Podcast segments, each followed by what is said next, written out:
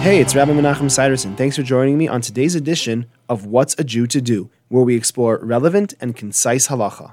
There are situations where the correct bracha cannot be determined. It's not that you personally don't know what the bracha is and you could do the research to find out, but the correct bracha can actually not be determined.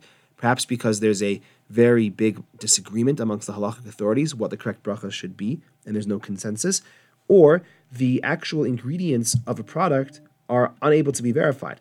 Let's say you have some sort of candy that contains cashews, chocolate, and caramel. So we don't know if the bracha is ha'etz or if the bracha is shahakol because you don't know the ratio of candy, chocolate, and caramel to cashews. If it's mostly chocolate and caramel, it would be shahakol. If it's mostly cashews, it would be ha'etz. But there's no way to know. So there's a disagreement in that situation what you should do. According to some authorities, what you should do is you should find something that is certainly shahakol to make a blessing on, and you should find something that is certainly ha'etz to make a blessing on.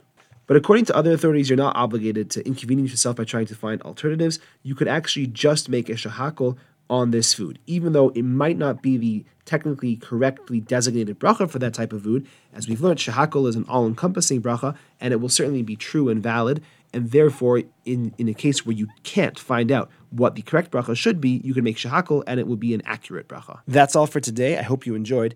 If you have any questions or for further discussion, please give me a call. I'd love to hear from you.